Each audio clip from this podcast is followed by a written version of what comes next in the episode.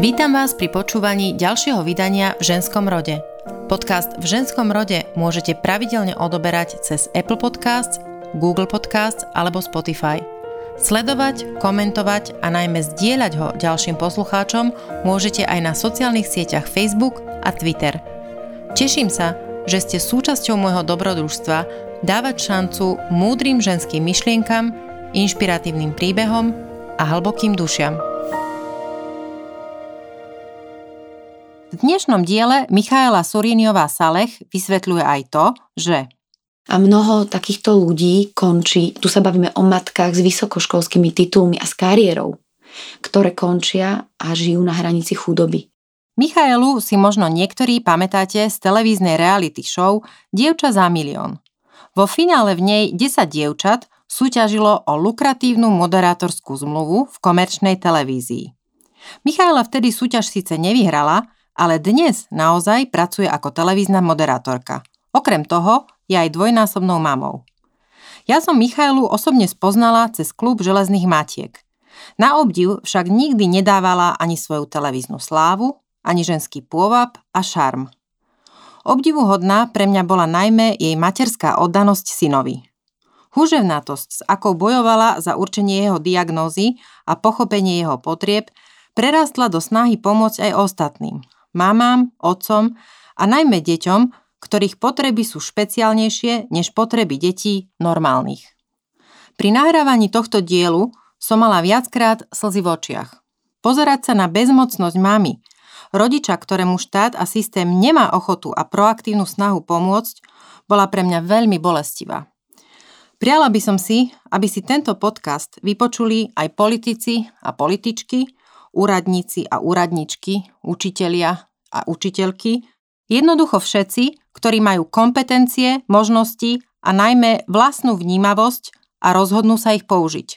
V ženskom rode dnes nie len o nádej a láske, ale aj o pochybnostiach matky, o potrebe nesúdiť deti vlastné ani cudzie a predovšetkým o pocite šťastia a pokoja, ktoré prídu vtedy, keď príjmeme všetky deti také, aké sú. Aké to je, keď si mama alebo rodič uh, všimne alebo začne nejakým spôsobom zisťovať, možno skôr len vnútorne, ako že by jej to niekto povedal, že, že jej dieťatko je iné ako ostatné? Princípe je to niečo, čo nepríde ako nejaké veľké prekvapenie, pretože ja som bola v prvom rade prvorodička, ktorá nemala s čím to dieťa porovnať. Pre mňa každý ten prejav bol nový a v princípe moje dieťa bolo veľmi šikovné pomerne rýchlo chodilo, môj syn pomerne rýchlo rozprával a bol skôr považovaný za výnimočné dieťa, že ten psychomotorický vývin bol pokrokový.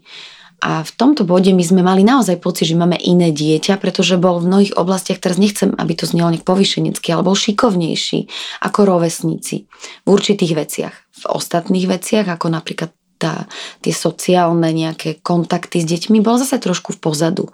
Čiže, mm, ale neustále som bola presviečaná mm, ostatnými mamičkami, keď sme sa rozprávali, ale vieš, to každé dieťa je iné a to on dobehne, alebo že vlastne to sa ešte ukáže, či bude toto a toto vedieť. Čiže či nikto to, či sa áno. Či to je celkom ale dobrý ani, prístup, nie? Lebo ale väčšina je lepšie, čo že... upravovať, mm-hmm. pretože on fungoval v poriadku. Okay. A ja mám pomerne dosť naštudované o, o synovej diagnoze, ktorú ešte asi spomenieš. V princípe ide o to, že to dieťa nemá kde sa prejaviť, uh, že má nejaký problém alebo že je nejako sociálne slabšie, až keď príde do tlaku alebo keď je pod tlakom toho kolektívu.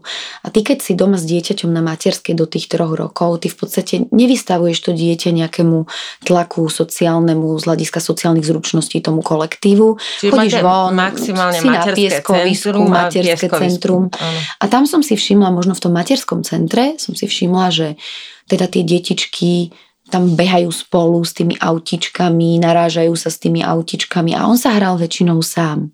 Mm-hmm. Čiže ale opäť, e, pre mňa to nebolo niečo zvláštne. Pre mňa to bolo, že no tak akože tak sa chce hrať sám, čiže ja som to neriešila. Ale tým, že som veľmi uh, aktívna, spoločenská, tak ja som ho vždy snažila sa proste, nie že donútiť, ale takým hravým spôsobom som chcela, aby teda sa zapájal, aby mm-hmm. s detičkami komunikoval, povzbudzovala, vytvárala som mu mm-hmm. to mhm. prostredie, pozývala som ku nám priateľov s deťmi, kamarátov s deťmi, aj sme mali kamarátov, s ktorými on sa priatelil ako, ako malé dieťa. Čiže, čiže ja som nevidela naozaj, že tam je nejaký evidentný problém. Ani som nemala ten pocit. Mm-hmm.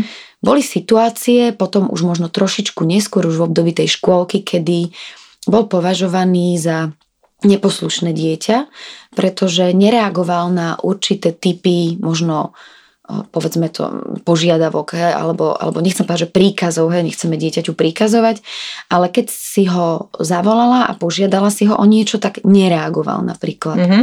A ty si mala pocit, že on ťa počuje, vníma ťa a robí to na schvál a ignoruje ťa, hej. Mm-hmm. Čiže tam v tom bode som videla, že to iné dieťa zareagovalo skôr ako on a u neho to bolo, bolo tam tá potreba to viackrát opakovať, ísť k nemu, čupnúť si k nemu, pozrieť sa na ňo, a úplne posledný symptom, ktorý keď si úplne spätne si to analizujem, bol, že mm, keď napríklad boli Vianoce a dostal darček, alebo teda prišiel Ježiško a, a priniesol mu darčeky, vždy to boli samozrejme veci, ktoré mal rád, tak on sa, vieš, tak netešil, tak naozajsky, tak mm, tak, že by dával navo, na, navonok tú radosť tak nejako extrémne. Mm-hmm. Teraz viem, že dcera proste výska pri tom stromčeku, alebo sa jej rozžiari tá tvár tou, tou radosťou a on tú radosť tak neukazoval. Proste on prišiel k tomu stromčeku, dlhšie na ňo napríklad pozeral, tak sa zaujímal o tie svetielka, potom akože vzal ten darček, my sme mu k tomu robili tie ovácie, že jej, pozri. A teraz on akože tak skôr zarazenie mm-hmm. pozeral na ten darček, rozbalil ho. Tak vecne pristupoval vecne, k tomu. Hej? Rozbalil ho, bez nejakých ďalších rečí ho rozbalil a išiel si stávať to Lego. Hej, a proste a, a človek mal taký pocit, že tešil sa, alebo sa netešil. Mm-hmm. Hej, že tam ako toto bolo zvláštne. A vlastne, keď som pre neho potom prišla do škôlky napríklad, tak všetky deti ako s výskokom reagovali na toho rodiča. Jej, maminka prišla. A on ma mal akože v páži a proste si ďalej stával to Lego a možno ma ani nepozdravil alebo nedal najavo, že vidí ma, možno sa len mm. obzrel sem tam a vyzeralo to, ako keby sa to dieťa na mňa netešilo, že som prišla. Tak vtedy som si hovorila, že, že že prečo on sa na mňa neteší, že, že to som taká hrozná mama, hej. Hej, čo si cítila, to ma zaujíma. Ako a... si sa cítila vtedy? No, ja som ešte stále nemala pocit, že je niečo zlé, pretože nikto mi to z tých pedagógov nenaznačil v tom čase, keď uh, bol úplne malinký a začal chodiť do škôlky. Samozrejme, časom prišli tie problémy, to znamená, že už som začínala počúvať tie stiažnosti, že on nerobí toto, on nereaguje na toto, on sa nezúčastňuje aktivít, on proste, keď z ničoho nič vybuchne a, a začne kričať a kope okolo seba a my nevieme, čo mu je, že prečo to urobil a skôr to brali tak, že, že je tam nejaká nesprávna výchova, ne? Mhm, nesprávne to som, vedenie. To, to, čiže Hej? vlastne začali Čiže toto spochybňovať nepri... tvoj rodičovský prístup. Áno. A toto je vec, ktorou dá sa povedať, nemôžem, nemôžem klamať, keď by, klamala by som, keby som povedala, že som tým netrpela a netrpím tým dodnes, pretože som si už vybudovala nejaký komplex, ktorý, alebo teda takú negatívnu skúsenosť, pretože to sa tiahlo nie rok, nie dva, to sa tiahne v podstate doteraz. Ja dodnes, hoci už viem, čo je synový, bol u viacerých diagnostikov, Koľko má rokov? Uh, bude mať 10 máj spolupracujem s viacerými odborníkmi, naozaj sa vzdelávam v tej oblasti, čiže ja mám už naozaj uh, tú diagnózu ako v úvodzovkách nejakú výhovorku, ale to nie je výhovorka, len proste pre mňa je to taký ako keby dôkaz toho, že není to moje zlyhanie. Napriek tomu často o sebe pochybujem ako o mame, pretože uh, sme zažili veľa, veľa negatívnych skúseností a samozrejme, že aj mňa to ovplyvnilo. Dobre, poďme sa teda pozrieť na to, že kedy si vlastne keď ešte hovoríš, že z tej škôlke to stále bolo, že už si nejaké dostávala spätné väzby, ale skôr na samu seba a na to, že syn neposlúcha alebo je nezvládnutelný v istých, za istých okolností. E, kedy prišiel ten moment, keď si vlastne pochopila, že musíš začať e, ten, tú situáciu riešiť e, naozaj s nejakým odborníkom? Čo, čo, čo to spôsobilo? Teda, aká vec, situácia to spôsobila? V podstate tieto stiažnosti, ktoré prichádzali zo škôlky, môj syn vystriedal 7 škôlok, čiže toto sa bavíme o škôlke číslo 3. Tie prvé dve sme vymenili ale z iných dôvodov, mm-hmm. to mhm. bolo skôr proste nechcem to nejako Jasne. naťahovať, proste v škôlke štátnej, ktorá bola spádová, pri dome, aj sme sa tešili, že je štátna, lebo predsa tie súkromné boli záťaž finančná pre rodinu, ako pomerne. A, a ja som tam hľadala e, spôsob, aby som mohla chodiť do práce, ešte ho neprijali do štátnej, čiže v tejto tretej škôlke kde chodil dlhšie, sa už začali ukazovať tieto veci. No a ja som vlastne aj komunikovala s učiteľkami, aj s pani riaditeľkou, ktorá bola špeciálny pedagóg vzdelaním, čiže tam som očakávala, že ak by bol nejaký problém, tak ma vie nasmerovať. Ale v princípe stále to bolo o tom, že, že, že že sme cítili, že my ako rodičia zlyhávame v ich očiach.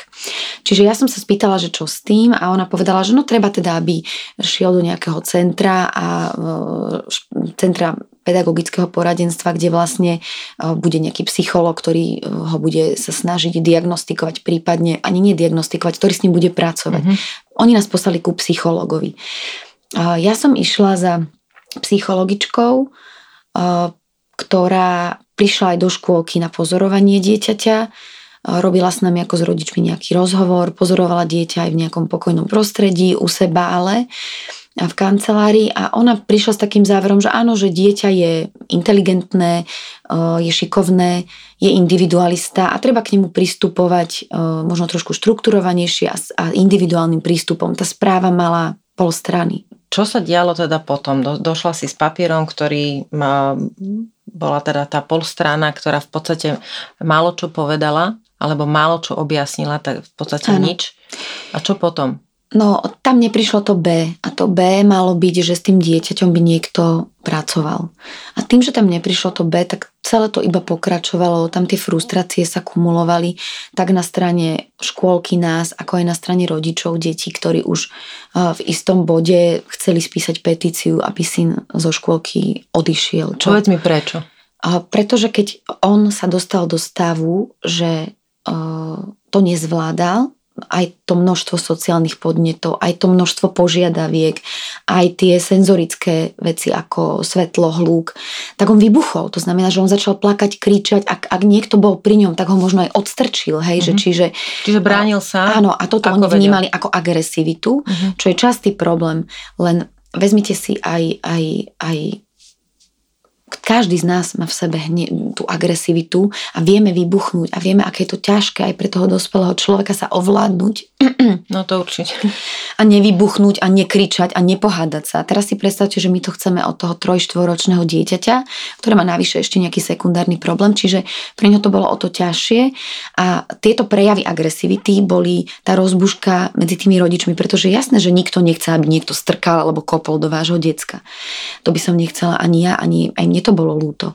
Aj sme mu vysvetlovali, aj sme sa rozprávali, ale to, to bolo v tom čase niečo, čo, čo by mu nejako nepomohlo, pretože tam bola podstatná tá, to B, ktoré neprišlo, tá práca s tým dieťaťom, s jeho emóciami, so sociálnymi scénármi, s, s tými reakciami. A keby tam to B prišlo, tak to dieťa môže začať na sebe pracovať a môže sa to správanie meniť. Ko, ako meniť v zmysle, že dieťa sa učí tie vzorce správania Čiže upravovať, nejako, upravovať. Hej. A tým, že on túto podporu nemal, tak sa všetko iba zhoršovalo.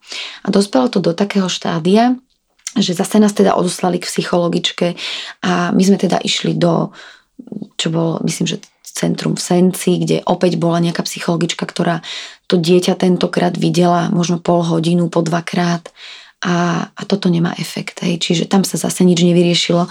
A ja už v tom čase, už mal syn 5 takmer, medzi 4-5, som začala pracovať v, v Jojke, v, prvej, v prvom kole tej relácie Supermama, ktorú sme mali. A, a tam sme začali riešiť rôzne témy a raz sme tam mali odborníkov na autizmus. Ja už som si samozrejme synové prejavy aj trošku googlila, už som aj sa stretla s tým výrazom Aspergerov syndrom, aj som si študovala sy- symptómy ale nesadelo mi všetko na ňo, pretože on vedel byť komunikatívny. On nebol akože, viete, keď si predstavíte autistu, tak si predstavíte niekoho veľmi uzavretého, niekoho, kto, kto vôbec nereaguje. Tak máme ten predsudok, Čiže, lebo ka- mm-hmm. mnoho z nás videlo film Rain Man hej, s Dustinom Hoffmanom a sme si urobili nejakú tú škatulku, škatulku stereotypnú, presne, že takto to má presne, byť. ja som ten film Čiže ty si už čiže... cítila, že teda naozaj musíš robiť niečo, Áno. čiže začala si robiť nejakú snahu o nejakú diagnostiku sama. Snažila hej? som sa ja si nájsť vlastne nejaké informácie. V tom čase, keď sa bavíme späť, teda teraz má 10, vtedy mal 4, 5, 6 rokov dozadu, to bolo ešte úbohejšie s tými informáciami, ako je to dnes. Myslím si, že dnes už je to pomerne fajn, že už tí rodičia aspoň majú šancu sa k tým informáciám dopracovať, čo sa týka diagnózy. Čiže to už je lepšie, ale v tom čase toho bolo naozaj veľmi málo. A ja som teda sa stretla našťastie vďaka tejto relácii s jednou z, z top odborníkov na celom našom trhu na túto tému. Je to pani doktorka Andrea Šedibová, ktorá zakladala autistické centrum Andreas, ktoré doteraz patrí medzi takmer jediné inštitúcie, ktoré sa e, touto diagnózou, aj diagnostikou, aj terapiami, aj vzdelávaním zaoberajú a sú, a sú veľmi plní a tie možnosti majú veľmi obmedzené, čo je vlastne To je ten súkromné problém. či štátne? To súkromné. To je súkromné centrum. Tam sa Čiže, ešte dostaneme, dobre. Ona už tam nepôsobí, ale, ale má teda súkro, teraz má škôlku súkromnú aj e, pre deti s autizmom, aj centrum, aj robí diagnostiky opäť. Je to súkromný sektor. Čiže, čiže dostala som sa k nej, popisovala som jej synové správanie, ona mi navrhala, aby sme prišli na diagnostiku, dala nám nejaký termín. Absolvovali sme diagnostiku, ktorá bola rozdelená do niekoľkých, niekoľko hodinových sedení. Čiže tu sa nebavíme o ani pol hodine, ani o, ani o hodine. Ona s ním sedela niekoľko hodín v niekoľkých sedeniach, aby naozaj skutočne ho testovala rôznymi jej metodikami, aby naozaj vedela dôkladne to dieťa diagnostikovať a je výborný diagnostik. Čiže nám potvrdila, že je to dieťa s intelektovým nadaním, s Aspergerovým syndromom a bolo tam už aj nejaké podozrenie na hyperaktivitu ešte. Teraz do tohto skočím eh, po tých minútach, ako nahrávame. Na schvál som to robila tak, eh, že sme nepovedali na začiatku, tú diagnózu mm-hmm. tvojho syna. A, lebo som chcela, aby tí, ktorí počúvajú, cítili tú frustráciu, že stále sme nepovedali, o čo mm-hmm. ide. Je to pre mňa to, čo si možno cítila ty tých prvých 5 rokov, kým konečne prišlo prišiel ten moment, keď ti niekto, nejaký odborník, konečne dal odpoveď na otázku, čo je môjmu dieťaťu. A že si konečne mohla aspoň trochu si vydýchnuť a prestať rozmýšľať stále nad tým jedným, či som dobrá mama. No, tak ako v prvom rade to bolo trošku pre mňa také, také odľahčenie, pretože po tých piatich rokoch som sa dozvedela, že nie som teda taká hrozná matka, ako som si myslela a, a potom to bol aj šok, pretože teraz vy niečo už ste si teda aj naštudovali, ale v zásade vy neviete, čo, čo to znamená. Neviete, čo máte ďalej robiť. Neviete, Čiže presná že... diagnóza bola? Aspergerov syndrom, porucha autistického spektra. Dnes sa to tak všeobecne nazýva. A, a, ja, a ja som tomu aj čiastočne chcela veriť a potom aj nechcela, pretože som si hovorila, že to nemôže byť pravda, veď, veď on je predsa zdravý, veď on, veď on je šikovný, že proste kde... A potom prišli ďalšie fázy, lebo samozrejme vždy, keď sa dozviete nejakú diagnozu, tak sú tam určité fázy, to aj každý psycholog povie, že teda než príde to prijatie ešte tej diagnozy, tak sú tam fázy, kedy to spochybňujete, odmietate, upadáte do nejakých uh, úzkostných možno, možno stavov, hej, tak týmto všetkým som si vlastne prešla aj o to popieranie tej diagnózy, že, že vlastne teda uh, to nemôže byť pravda. A potom tam prišlo také analyzovanie toho môjho aj tehotenstva, aj, aj toho vlastne začala som hľadať a pátrať, že ako to vzniklo, že kde som spravila chybu, že či to bolo stravou, hej, ja som si nedala ani jeden pohár vína počas tehotenstva, čiže naozaj som sa snažila nájsť, že čo ako som mohla spraviť zle, veď predsa genofón môjho muža, ktorý je na polovicu z Palestíny a ja som zo Slovenska, nie je taký príbuzný, že čiže to musela byť veľká náhoda, že sa tie naše genetické materiály stretli a bol tam nejaký možno skrát v tomto, hej. A takže prišlo tam strašne veľa takýchto, takýchto ďalších náročných fáz a musím povedať, že dodnes, eh, dodnes s tým nie som úplne OK, pretože pretože viem teda, že má Aspergerov syndrom, ale nechcem ho stále vidieť pod tou diagnozou. Ja sa snažím ho vidieť ako, ako človeka, to dieťa. A je to ťažké, lebo dennodenne bojujete s rôznymi inštitúciami a, a vlastne každému hovoríte, čo tomu dieťaťu je a potom niekedy stále na to dieťa pozerať ako na problém a to je ťažké, lebo ja sa na ňu chcem pozerať ako na svoje dieťa, nie ako chodiaci problém na dvoch nožičkách. Hej. Čiže... Uh, kým prejdem k takej praktickosti uh, a k tomu, k tým rádám pre tých, ktorí počúvajú a vlastne možno prvýkrát si uvedomujú, že takéto je aj ich dieťa alebo nejaké dieťa, ktoré poznajú. Skús mi povedať teda, aké najväčšie prekážky v tom dni alebo vôbec musíš prekonávať. Spomenula si, že ste, syn vlastne prešiel siedmými škôlkami. A teraz je v štvrtej škole a hľadám piatu, pretože končí štvrtým ročníkom. Čiže predstav si ty, že by si mala 10 rokov a vymenila by si 10 a viac zamestnaní. Hej, čiže ako ťažké to musí byť pre to dieťa, akú musí mať on seba hodnotu, keď e, prežíva toľko zmien, toľko pocitov zlyhania. A my no to, to prežívame to je, s ním. To je to, uh, akože Chápem, ak e, je to dieťa rodičov, ktorí povedzme sú diplomati alebo sa stiahujú po svete z hľadiska toho, že otec alebo mama menia často prácu. E, konec koncov sú, sú aj také rodiny, a, ale tie striedania škôl majú vtedy iný kontext a iné vysvetlenie, pretože sa vlastne stiahuje celá rodina. V tomto synovom prípade je šokujúce presne to, že vlastne ide o 10-ročné dieťa, ktoré zažilo mnohonásobne pocit, že nie je dosť dobré, aby niekde ho prijali také, aké je. A za každým ho vlastne vyženú niekam inám. A kto vie vlastne, koľko vydrží tam a či tam vlastne, či on vôbec ešte má alebo dokáže v sebe mať pocit nejakej nádeje.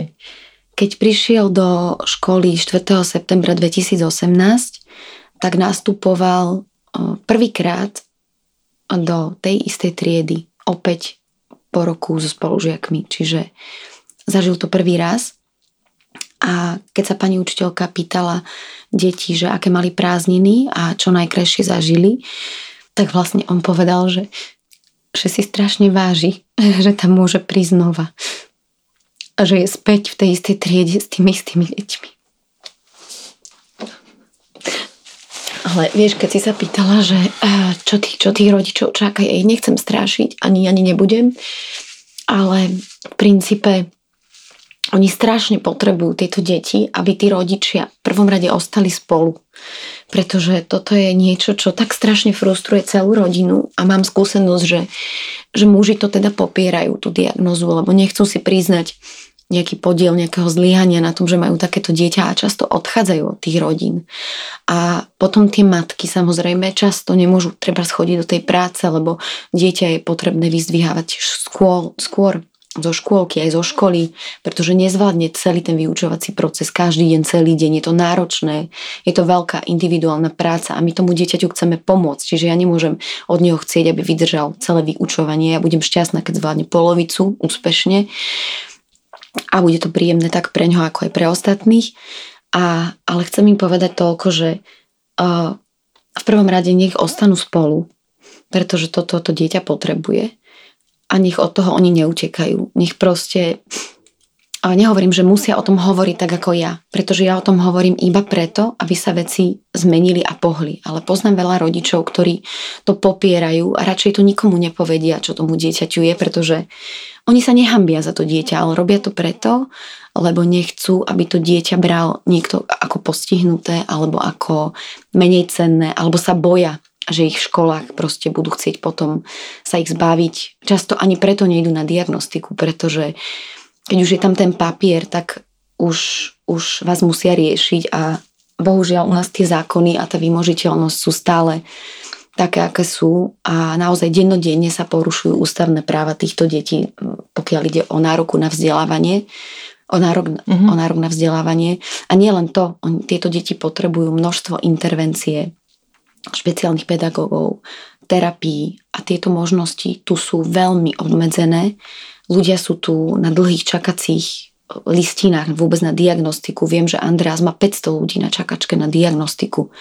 A tu sa bavíme o tom, že čím skôr sa tá diagnoza odhalí, tu sa bavíme o veku 2-3 rokov, tak tým skôr je väčšia šanca, že to dieťa to zvládne. Čiže diagnostika v 5. roku života je už niečo, čo môžeme nazvať, že je neskoro. My potrebujeme, aby tie deti boli diagnostikované ešte možno predtým, ako pôjdu do škôlky, alebo okamžite, keď tú škôlku začnú navštevovať, pretože my strácame drahocenné mesiace tej práce, ktorá sa dá robiť s tým dieťaťom. A potom už je veľmi ťažké zbaviť ho určitých návykov, určitých vzorcov správania. Čiže naozaj ja by som strašne chcela, aby tí rodičia to nepotlačili, neklamali samých seba, že nie, že nie, to bude v pohode, pretože nebude to v pohode. A potrebujete s tým dieťaťom pracovať. Keď ale sa vrátim pri, tejto, pri tom, čo hovoríš, k tomu, čo si e, hovorila na začiatku, že vlastne nevnímala si ho ty vtedy, keď si bola doma, ako e, dieťa, ktoré má nejaký problém, tak e, trochu je to asi ťažké, že si doma s ročným, dvojročným dieťaťom a, a kde teda nastane ten moment, kedy ano. máš cítiť, že aha, asi treba ísť na tú diagnostiku. Ak teda ono nemá e, ten problém doma, pretože neprišlo do kontaktu s inými deťmi. V princípe e, matky, ktoré majú aj iné deti, si myslím, že to vedia o mnoho rýchlejšie, pretože vedia to porovnať. Ale v môjom prípade, keďže to bol, bol prvé dieťa, ma väčšina ľudí presviečala, že on je iba veľmi inteligentný, že to tie deti také sú proste, hej, že oni sú zvláštne, oni sú špecifické. Čiže cítila si ty niečo? Áno a, a v princípe ten návod, ak by si ho chcela, je, že už v ambulancii pediatra dnes od 1. myslím januára 2019 sa podarilo presadiť pani profesorke Ostatníkovej a kolektívu z Ústavu pre výskumu autizmu, aby bol zavedený povinný screening u pediatra. Čo to znamená? Povinný screening je dotazník s rôznymi otázkami. Nie, zaberie to naozaj, že 10 minút času tomu pediatrovi, aby to spravil a matka to vyplní. A tam sú presne otázky. Reaguje dieťa na meno, má očný kontakt a je tam séria takýchto mm-hmm. otázok, ktoré matka si má vtedy čas uvedomiť si, či to dieťa je v poriadku alebo nie, či to robí alebo nerobí. Mhm. Čiže pre ňu je to taký návod? Aj pre ňu, aj pre pediatra. A že, keď z toho dotazníka vyjde... je niečo inak. Áno. Keď z toho dotazníka vyjde určitý počet bodov, tak je tam už nejaké podozrenie a treba to dieťa viac sledovať a tá matka už si môže naštudovať veci. Už proste môže ísť na ten internet a nech sa páči, môže študovať. A tu ide o to, aby tí pediatri to robili a aby oni sami sa v tejto oblasti trošku dovzdelávali, aby, aby vedeli tie prejavy zachytiť. A mm, potom, keď je tam mm, teda vysoká, vysoké percento odpovedí kladných na tie otázky, tak sa dieťa má okamžite odoslať na diagnostiku. A tento screening sa robí, myslím, že vo veku, nechcem úplne byť nepresná, ale 24 e, mesiacov. Mm-hmm. Čiže to je skvelé, že už teraz to bude a myslím si, že to posunie aj uh, tú, tú mieru alebo ten vek diagnostiky smerom dole. Ako vlastne stav uh, tvojho dieťaťa a vôbec dieťaťa vlastne s, to, s poruchou uh, autistického spektra ako ovplyvňuje celú rodinu? Myslím, že to už začína byť také kliše tá veta, že s autistickým dieťaťom sa stávate autistickou rodinou. My medzi svojimi už, už tú vetu okrídlenú poznáme. Čiže je to tak, pretože uh, viete, uh, keď prídete domov z práce a vyzdvihnete deti zo školy a zo škôlky, tak je tam ešte nejaký servis, čo tej rodine robíte, čiže vári sa, robia sa úlohy, možno ešte nejaké mimoškolské aktivity sa riešia, pripravuje sa na druhý deň ale, ale pre nás e, rodičov takýchto detí tá supervízia, veľmi náročná supervízia toho dieťaťa nekončí. A pretože tie deti potrebujú veľmi štrukturovaný program, veľmi uh, veľkú mieru kontroly. Aj keď má teda 10 rokov, aj tak ja musím neustále kontrolovať veci, ktoré podľa, uh, ktoré iné deti už proste rodičia ich nemusia kontrolovať, či to robia, či to nerobia, lebo oni nemajú takú tú vnútornú motiváciu. Napríklad si urobiť tú štašku do školy, spraviť si tie úlohy. Ja musím o všetkom vedieť, čo sa v škole deje a aké majú písomky, akú má úlohu, lebo on mi to napríklad nepovie. On to nepovažuje za dôležité, on to proste vypustí. Čiže, čiže ja naozaj to s ním... Niekedy robia aj iné deti, áno, len robia. chápem, že ten, ten, ten nárok tvoj vnútorný, e, keďže vieš, aký je, tak e, to nekončí. Hej? Nekončí. Možno bežný rodič možno za to 2-3 razy musí skontrolovať, zvýši hlas a, a dieťa sa nejako nabehne zase na ten svoj vlastný rytmus, ale pri tvojom synovi vlastne to, to nikdy. To je v podstate, hej. Čiže, čiže ja ho musím naozaj veľmi veľmi s ním pracovať aj doma. Potom tam mám ešte tú štvoročnú cerku, ktorá je zdravá a musím povedať, že pre ňu to bude veľmi ťažké. A čo sa týka intervencie, e, tak tá celá tá rodina potrebuje podporu, pretože je tam ten chlap, ktorý musí doniesť tie peniaze domov, je tam tá matka, ktorá väčšinu dňa strávi s tým dieťaťom a nemôže úplne veľmi sa realizovať pracovne a tým pádom tá rodina prichádza aj o nejaké prostriedky. Potom je tam veľmi malá alebo takmer žiadna podpora zo strany e, štátu, čiže nejaký opatrovateľský príspevok je takmer nemožné získať pokiaľ to dieťa asi není úplne priputané na lôžko a je iba na hadičkách alebo na vozíčku, neviem si to predstaviť. Čo by to bolo ako... pre vás dobre, keby takýto opatrovateľský príspevok bol? Ja si myslím, že konkrétne v mojej situácii by to nebolo pre mňa uspokojujúce riešenie, že dostanem nejaký opatrovateľský riešenie. príspevok. Hovorím, že by to bolo proste jedna jedna, jeden z tých dielikov puzzle, ako môžem riešiť túto situáciu. Nemyslím si, a nechcela som vzbudiť dojem, že teda nie, nie. vyriešime to tým, ale prečo je to dôležité? Je to dôležité preto, pretože my ako rodina dochádzame kvôli tej škole napríklad, že nemôže chodiť zatiaľ v mieste bydliska. Veľmi často to dieťa vozíme do školy aj 20-30 kilometrov. Chodíme na terapie, ktoré nie sú v mieste, mieste bydliska, často sú v Bratislave a myslím, že majú to tak aj iné rodiny po celom Slovensku, že tie, tie miesta, kde my potrebujeme tie deti voziť na terapie, na konzultácie k odborníkom, tak sú väčšinou vo väčších mestách. A my máme enormne vyššie náklady na život si myslím, ako, ako so zdravými deťmi. Keď sa teraz nebavíme o nejakých extrémne drahých mimoškolských aktivitách, tak myslím si, že naš, naše náklady životné sú oveľa väčšie aj v tom, že nám poisťovne napríklad nepreplácajú ani terapie, ani diagnostiky, ani o, nejakú tú intervenciu. Ja okrem teda školného, keďže chodil teda aj do súkromnej školy, lebo v tých štátnych to bolo veľmi ťažké nájsť nejaký priestor, pre takéto dieťa, myslím z hľadiska počtu detí. Takže platíte často súkromnú školu, platíte asistenta, platíte psychologov, platíte a toto všetko terapeutov. Vlastne a vlastne toto znáša rodina, kde tá matka ale nemôže pracovať. Čiže že to musíte byť, že naozaj, že, že bohatý človek, aby ste si mohli dovoliť takýto život. A mnoho takýchto ľudí končí, tu sa bavíme o matkách s vysokoškolskými titulmi a s kariérou ktoré končia a žijú na hranici chudoby s tými deťmi. Naozaj. Ja teda nie som ten prípad aktuálne, ale viem, že mnohí ľudia, mnohí takto žijú. A je to, je to strašné, pretože dostáva sa vlastne tá žena a tá rodina do obrovskej izolácie. Potom je tu ďalšia vec a to, e, že my napríklad nemáme úplne štandardný program, aj čo sa týka z víkendov, dovoleniek, prázdnin, pretože naše deti nemôžu ísť do tábora, naše deti nemôžu chodiť na krúžky ako všetky deti, čiže my sme s tým dieťaťom stále. A aj tá rodina potrebuje, alebo aj tá matka potrebuje terapeuta, potrebuje psychohygienu. To hej? som to chcela spýtať vlastne, hej? že tá psychohygiena vlastne rodičov, obidvoch, mm. aj mami, aj otca, kde vlastne nastáva? Nastáva tam, že ja si musím nájsť toho psychologa, zaplatiť si ho a chodiť k nemu. Čiže je to zase o tom, čo ja si zoženiem, čo ja si zaplatím. Ja mám teraz šťastie, ja som za to strašne vďačná, že som dostala priestor v Senci v jednom centre, kde si tú terapiu nemusím platiť. Som v nejakom projekte, je to financované z, z eurofondov, čo sa teším, ale takýchto projektov je opäť veľmi málo a nie všetkým rodičom sa ujde byť toho účastným a veľakrát o tých možnostiach ani nevedia.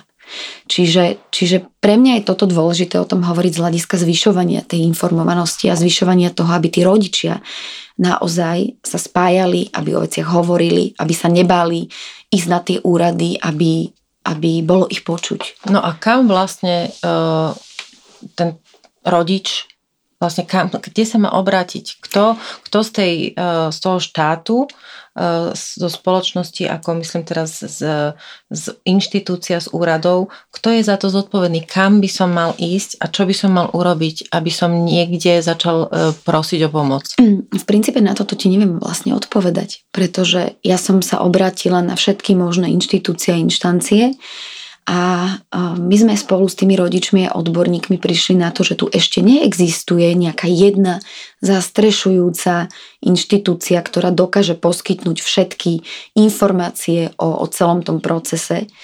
A je tu, je tu množstvo rôznych čiastkových organizácií, občianských združení, nadácií, ale e, v zásade neexistuje tá umbrella alebo nejaký taký ten, taký dážnik, tá únia, hej, dajme tomu, uh-huh. alebo asociácia, ako majú nevidiaci alebo nepočujúci. A toto je chyba, čiže, čiže tá snaha súčasná, ktorá, ktorá sa nejako rozbieha, vedie k tomu, aby niečo takéto vzniklo, aby boli informácie na jednom mieste pokope, aby rodičia mali ten servis, že si kliknú na ten web a proste budú vedieť, kam majú ísť na diagnostiku, kam majú ísť na terapie, čo musia urobiť, čo sa týka školy, aj papierovo, aj na čo majú napríklad zo zákona nárok, pretože tí rodičia, tým, že nie sú informovaní, tak oni sa nechávajú z tých škôl vytláčať, vyhadzovať a oni proste berú to dieťa ako mača zo školy na školu a takto putujú.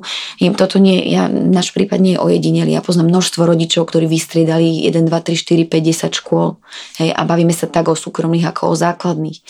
Čiže ten problém je naozaj veľký a, a vlastne uh, my sa snažíme a rodičia, s ktorými ja som v kontakte cez rôzne facebookové napríklad skupiny, cez rôzne občianske združenia, ktoré ich zastrešujú, spojiť sa a dávať sa dokopy a, a hľadať tie cesty.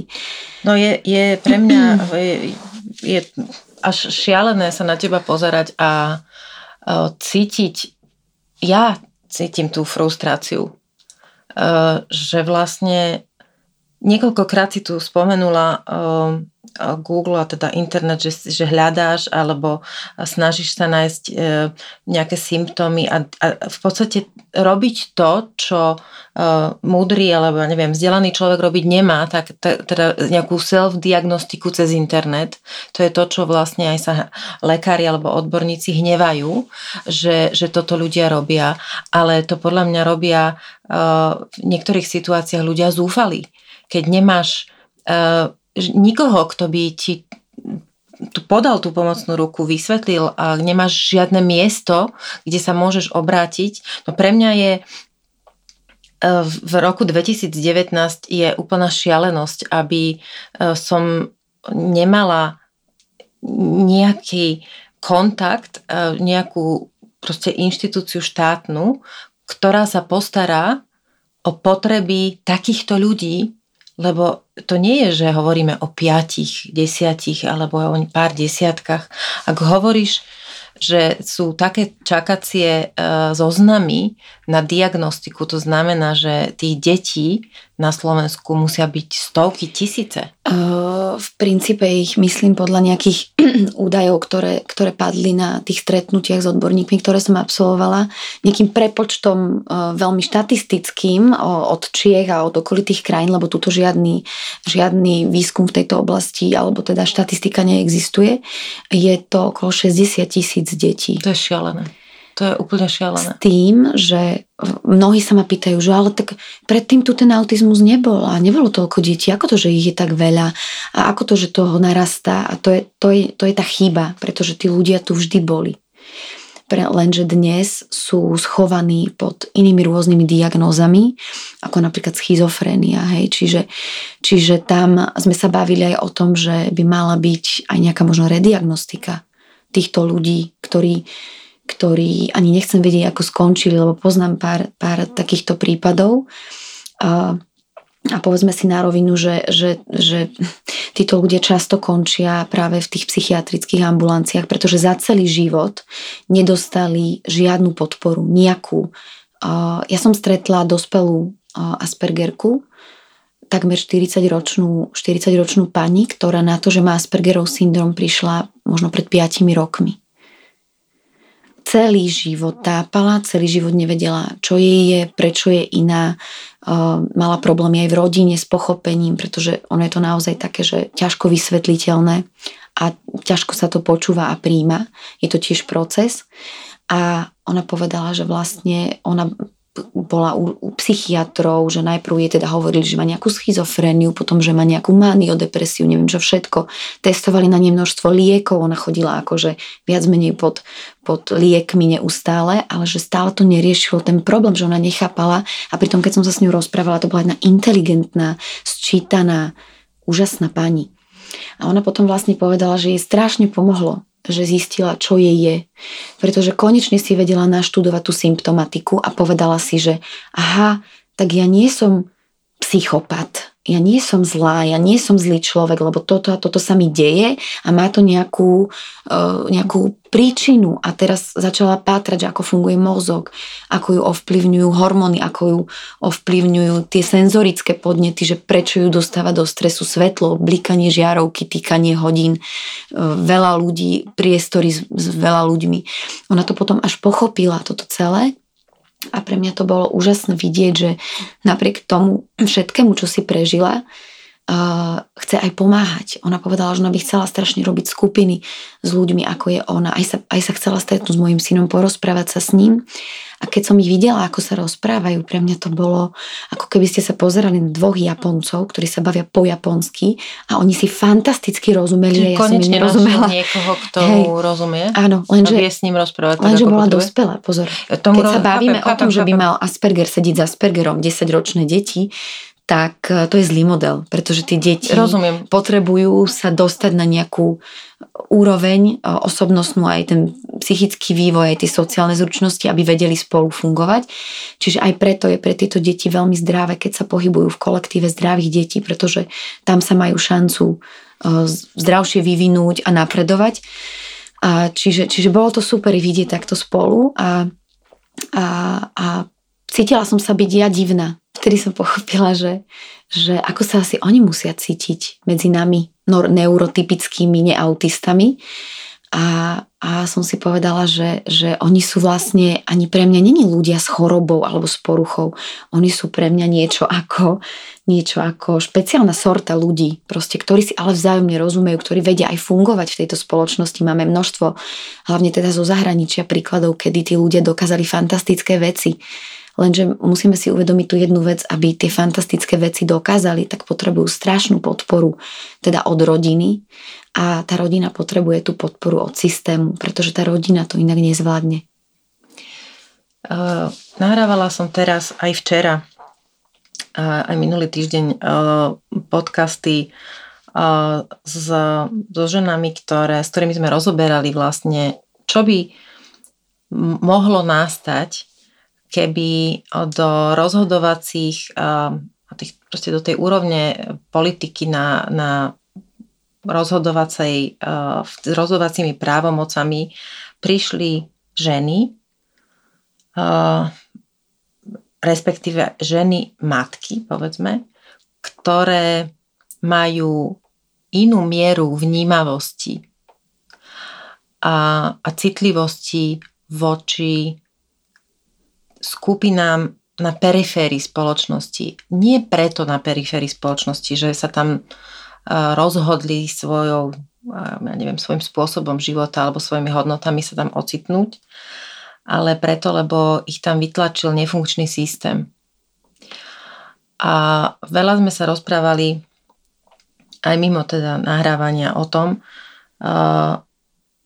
že ženy ktoré, alebo mami, ktoré zostávajú doma s, s deťmi, ktoré majú nejaký zdravotný problém, či telesný, sú, že sú to handicapované deti z hľadiska teda tela, alebo ten, ten mentálny, tak na ne sú to neuveriteľné nároky. Jedna vec je, že vidíte vaše dieťa v situácii, kedy nemá šancu sa presadiť proti systému.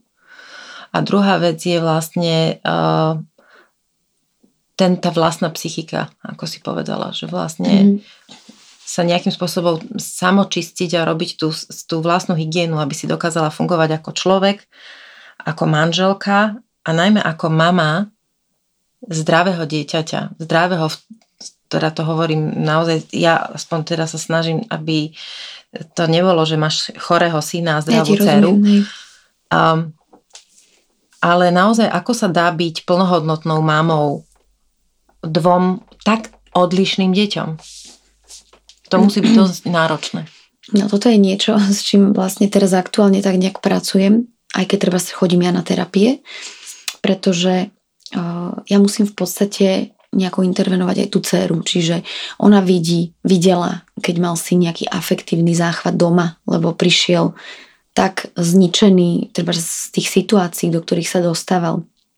Keď ho napríklad vylúčili zo školy a bol 4 mesiace doma, on mal, on mal chudák fakt akože zle to znášal, čiže on prišiel do tých afektívnych stavov a aj agresívnych napríklad. Ja sa o tom nebudem hovoriť, pretože pre mňa on nie je agresívny človek. On keď niečo spraví, tak to má má dôvod. Nie je to niečo, že je agresívne len tak. bezdôvodná agresivita. V žiadnom prípade.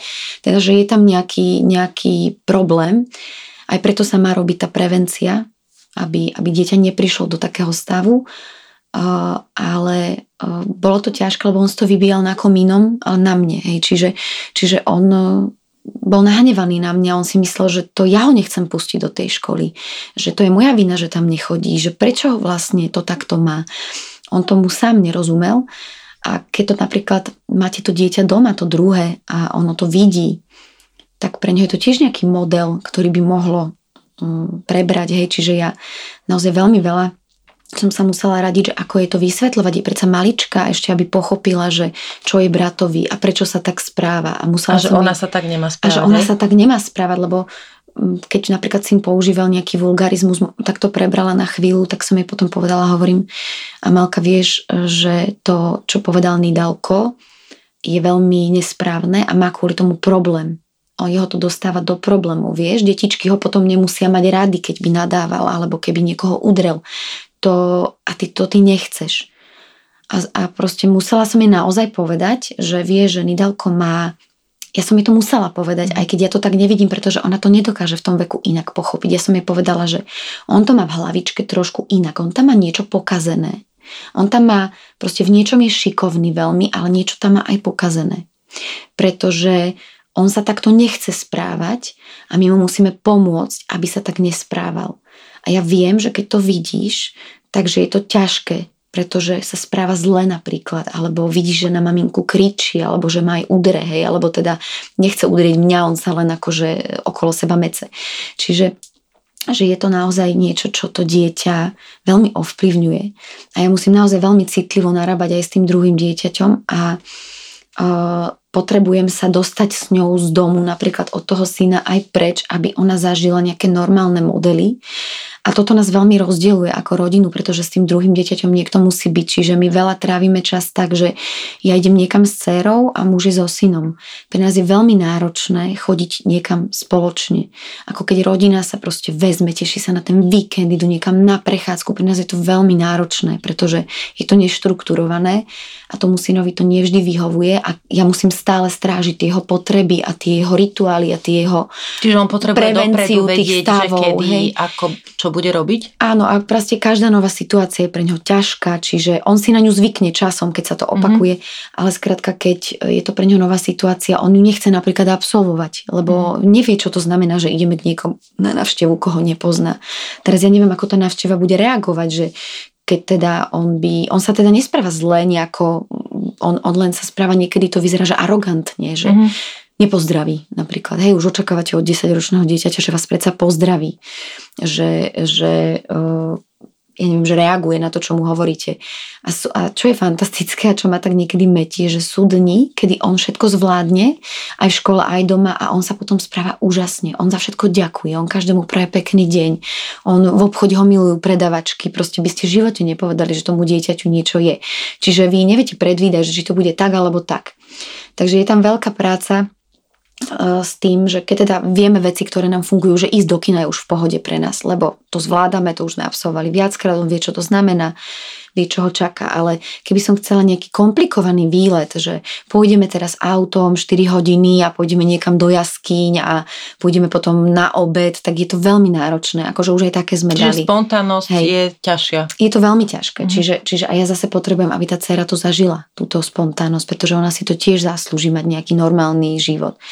Takže veľmi zaťažujeme našu rodinu s babysittingom nášho syna, čo je skvelé, že už to dneska aj mama treba zvládne, predtým sa toho treba zbála, ako to zvládne a veľmi mi pomáha, že ho teda postraží a vieme niekam ísť treba aj s tou dcerou, ale, ale my vlastne a čo nás tak akože niekedy trápi, nám je ľúto, pre nás je ťažké ten pocit, že nemôžeme byť e, stále spolu a v pohode, hej, že pre mňa ísť na dovolenku autom do Chorvátska a byť tam v nejakom apartmáne môže byť celkom riziková činnosť, pretože nám môže ten syn fakt pokaziť tú dovolenku tým, že on je rozhodený a, a, a pokazí, viete, dáte za to nejaké financie, chcete si oddychnúť a vy si vlastne ani neoddychnete.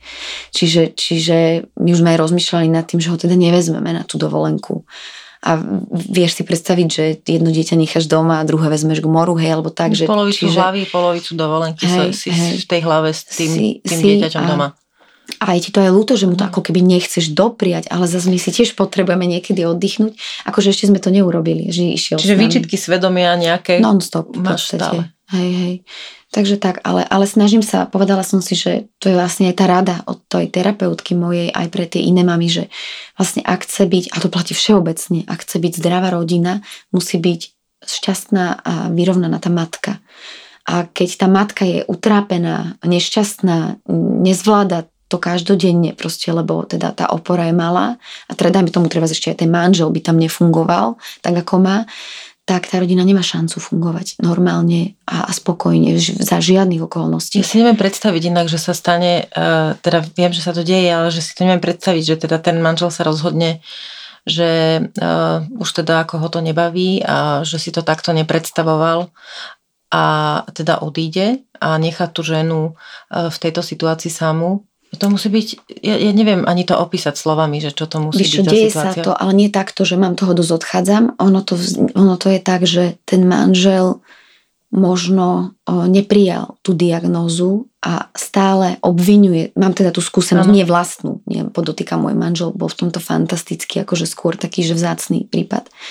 Ale skôr ide o to, že on presvieča tú ženu, že nie, naše dieťa to nemá, není to tak a to ty si vadná, hej, alebo to proste, ty si to celé proste vymýšľaš. No, tak ale a, ešte horšie, nie? Hej, čiže áno a, a, a, a oni sa rozídu v tých názoroch potom na to, ako k tomu dieťaťu pristupovať. On to možno, že chce z neho vytlcť ten mm. autizmus, hej, lebo tak to nie je proste. Čiže budeš poslúchať, Čiže budeš ja poslúchať, ja ťa donútim a toto proste na tie deti nefunguje, skôr je to spúšťačka ešte horšiemu správaniu a, a, a mne príjme to. A, a tam sa potom rozíde úplne život tých dvoch ľudí, lebo tá matka väčšinou, väčšinou tá matka proste robí všetko preto, aby to fungovalo a, a myslím si, že veľa otcov o, to nezvládne.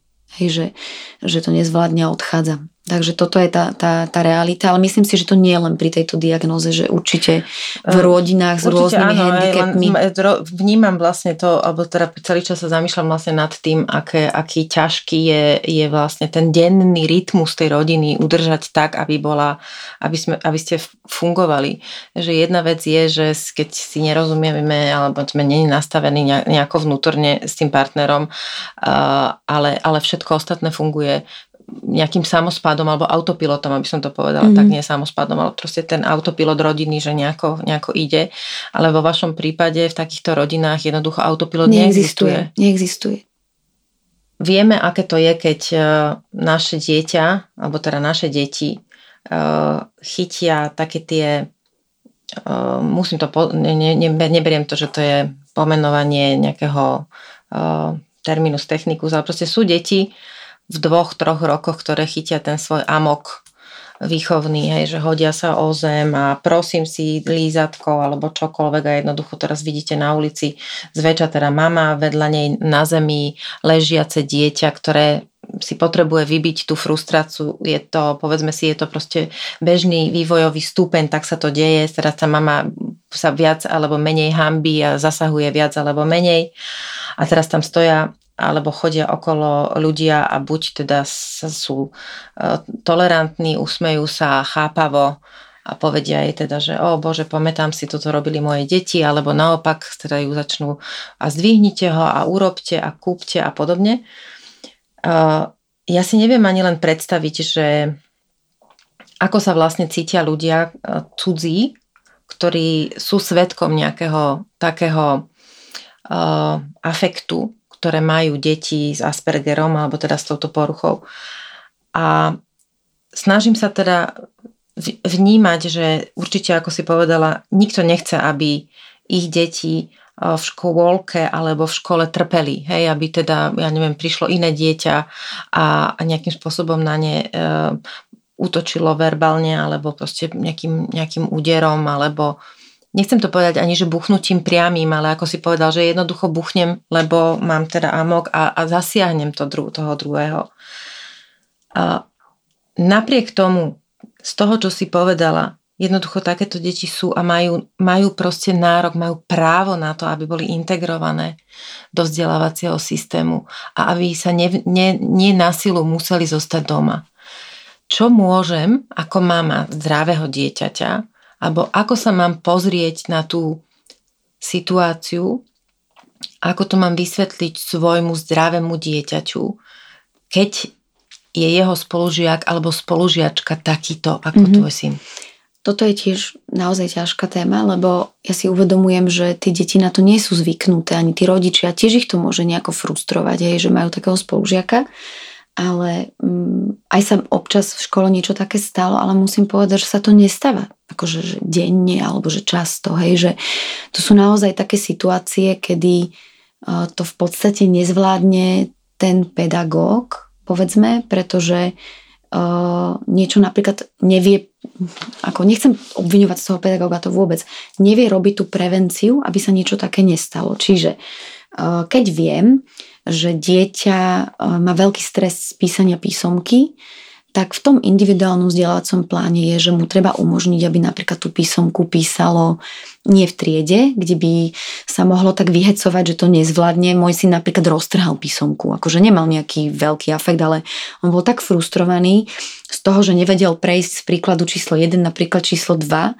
že on proste chcel vyriešiť tú jednotku, než pôjde na dvojku tak skrátka on tú písomku roztrhal. Čiže on nevedel, čo? on nevedel si urobiť to, čo hovoríme, napríklad môjmu synovi hovorím, keď nebudeš vedieť, choď ďalej, a vrátiš sa Nie. naspäť. Čiže tvoj nevie. syn nevie zvoliť túto stratégiu. Nie. Tak povedzme, je, sú dve riešenia. Dám mu každé zadanie na inom papieri toto zvládol. Rozumiem. Hej? Čiže jedna úloha na jednom papieri, druhá na druhom papieri. Čiže si mení papier. Áno. Čiže a nemá tu časom, ten pocit stresu z jedna. Áno, nemá pocit presne toho stresu. Je to a veľmi je, jednoduché. som to, ja sa musím smiať, veď to sú veľmi jednoduché hej? veci, keď alebo, nad nimi rozmýšľam. Alebo mu umožním, môj syn vie byť sám. Hej? My sa bavíme o dieťati, ktoré ja nechám niekedy, keď idem pre dceru do škôlky a otočím nakupný, nakup Lidl, Aha. môžem povedať Lidl, hej uh, tak on je hodinu a pol doma pri počítači, ale musí byť pri kompe, hej, že mu mm. poviem, že Nidy, idem teda pre, pre, pre Amalku do škôlky. Buď ideš so mnou, alebo sa odtiaľ to nepohneš a budeš tu. On, že dobre, mami, môžem si zapnúť telku alebo počítač? Môžeš.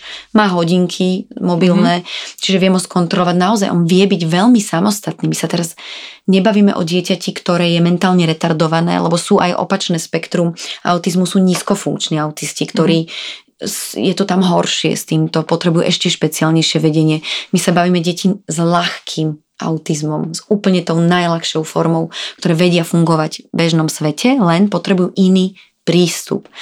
A toto je pre mňa nepochopiteľné, že ten iný prístup je také ťažké získať na tých školách, pretože my sa nebavíme o tom, že musí mu niekto stále behať za zadkom.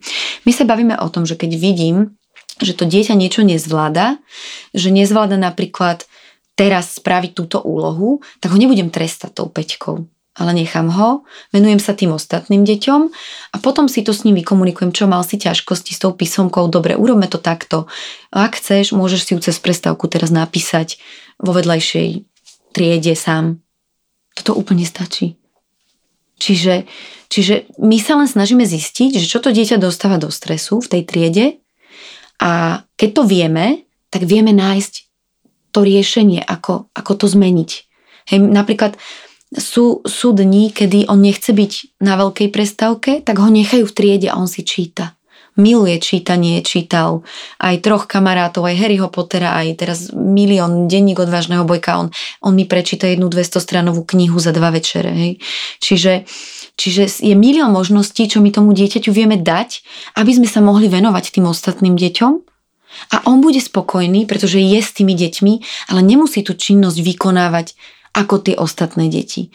Čiže my mu dávame určité uh, odľahčenia, aby to zvládol tam byť prítomný, ale nezaťažujeme ho takou mierou tých požiadaviek ako tie deti, ktoré to zvládnu a ktoré chcú byť teda aktívne. Čiže, čiže, on, vie, čiže je on, to... on vie zvládnuť pedagogický proces v tom obsahu, čiže on vie, vie, vie proste sledovať učivo. Áno len mu musí nájsť spôsob, ako Akým mu to, to učivo predstavím, respektíve ako z neho dostanem tie informácie, ano. aby som ho otestoval tak. Čiže a na to, to slúžia, na to slúžia tie individuálne vzdelávacie plány, ktoré vám urobí ten špeciálny pedagóg a nám stačí, keď ten pedagóg komunikuje s tým druhým špeciálnym pedagógom a konzultujú spolu tie riešenia. A toto je bod, kde sa dostávame k tej veľkej neochote tých škôl toto robiť.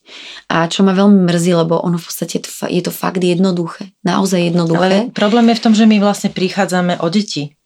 To mňa, mňa šokuje, uh, neviem, či sa môžem spýtať, že prečo, z akého dôvodu syna vylúčili zo školy. Hej, uh, môjho syna prijali do uh, súkromnej školy, v inkluzívnom projekte ministerstva školstva, ktorá proste príjmala deti s rôznymi druhmi poruch od dyslexia, dysgrafia, ADHD.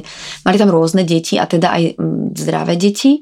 A bola to škola, kde vlastne hovorili na tých stránkach, aj keď sme sa rozprávali s riaditeľkou, že majú asistenta pedagóga v triede a o, že majú tam aj nejaké podporné terapie a tak.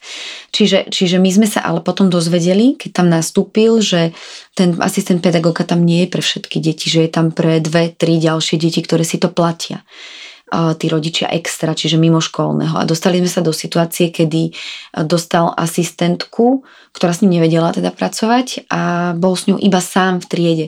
Čiže tam zlyhalo úplne všetko mm-hmm. to odborné, čo malo, ale v zásade oni mi už 15. septembra, keď ho integrovali a keď tá škola dostala zvýšený normatív na to dieťa, ktoré si ponechá na celý rok a nemusí ho vrátiť, keď to dieťa odtiaľ odíde napríklad, tak viacerým deťom, a nielen nám, povedali, že teda rodičom tých detí, že no toto je na nás veľa, my to nezvládneme, nájdete si inú školu. A teraz povedzme, teraz povedzme, ty si možno čakala, že ja neviem, že nikoho tam zbil alebo že urobil niečo strašné. A v princípe, keď k tým deťom nepristupujeme tak, ako potrebujú, tak áno, my ich môžeme dohnať do takejto situácie. A určite sa to aj stáva. V jeho prípade to bolo, že čakal pred družinou na mňa, pretože už som mala o jednej pred neho prísť, čakal na chodbe a nejaký chlapček sa hral na mobile, nejakú hru a môj, môj syn sa pozeral a niečo sa nepohodli a on mu povedal, že je debil tomu chlapcovi. Na čo zareagovala nejaká matka, ktorá prišla k tomu dieťaťu jeho matka. To, takto mi to povedal môj syn a celé a potom aj, aj riaditeľka. A vlastne on, ona mu začala nadávať tomu môjmu synovi, že to čo si povedal a to nemôžeš takto hovoriť. A ona nevedela, aké je to dieťa, aký má problém a že čo môže nastať, keď ho dostane do nejakej strašnej frustrácie. A on sa dostal, potom vybehla aj pani riaditeľka na chodbu a začala na neho kričať. A vlastne on sa dostal do takého stavu, že on začal kričať na obidve mhm. tie ženy a vynadal im. Mm-hmm. Vybranými slovami, ktoré poznal, takže im vulgárne vynadal. A toto bol dôvod, prečo ho vyhodili. Uh, ja si myslím, že nie, nie som teraz v stave, aby som to celé hodnotila. Môj pocit po tomto rozhovore je uh, pomerne frustrujúci. Musím úplne otvorene povedať, že uh, si neviem predstaviť a obdivujem mami ako si ty, ako fungujete. Alebo teda rodičov, aby som to ne, ne, nenechávala iba na matkách, ale teda ako si povedala, zväčša sú to tie ženy a mamy, ktoré s tými deťmi fungujú a, a spolahnú sa na to, že teda ten otec skôr zabezpečuje tú rodinu finančne. A musí to byť príšerné, lebo podľa mňa najhoršia frustrácia je, že vlastne sa tam vytráca schopnosť systému postarať sa o to dieťa udržať ho vlastne v tej spoločnosti medzi všetkými ostatnými integrované a vlastne dať mu nádej a presvedčenie sám ako vnútorne pre to dieťa, pre toho človeka, že má hodnotu. A že má hodnotu ako, ako všetky ostatné deti a tí ostatní ľudia.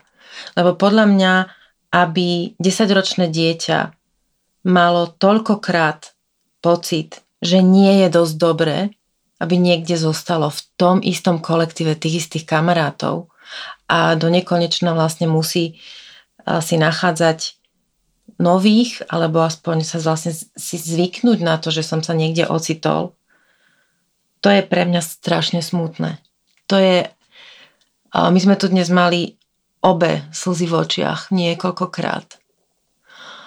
Veľmi by som ti priala, aby ty osobne aj mnohé iné rodiny, aby ste čím skôr dostali pocit, že niekomu v tomto štáte zaplikalo to svetielko a že sa začne tomuto venovať, lebo je to naozaj systémový problém.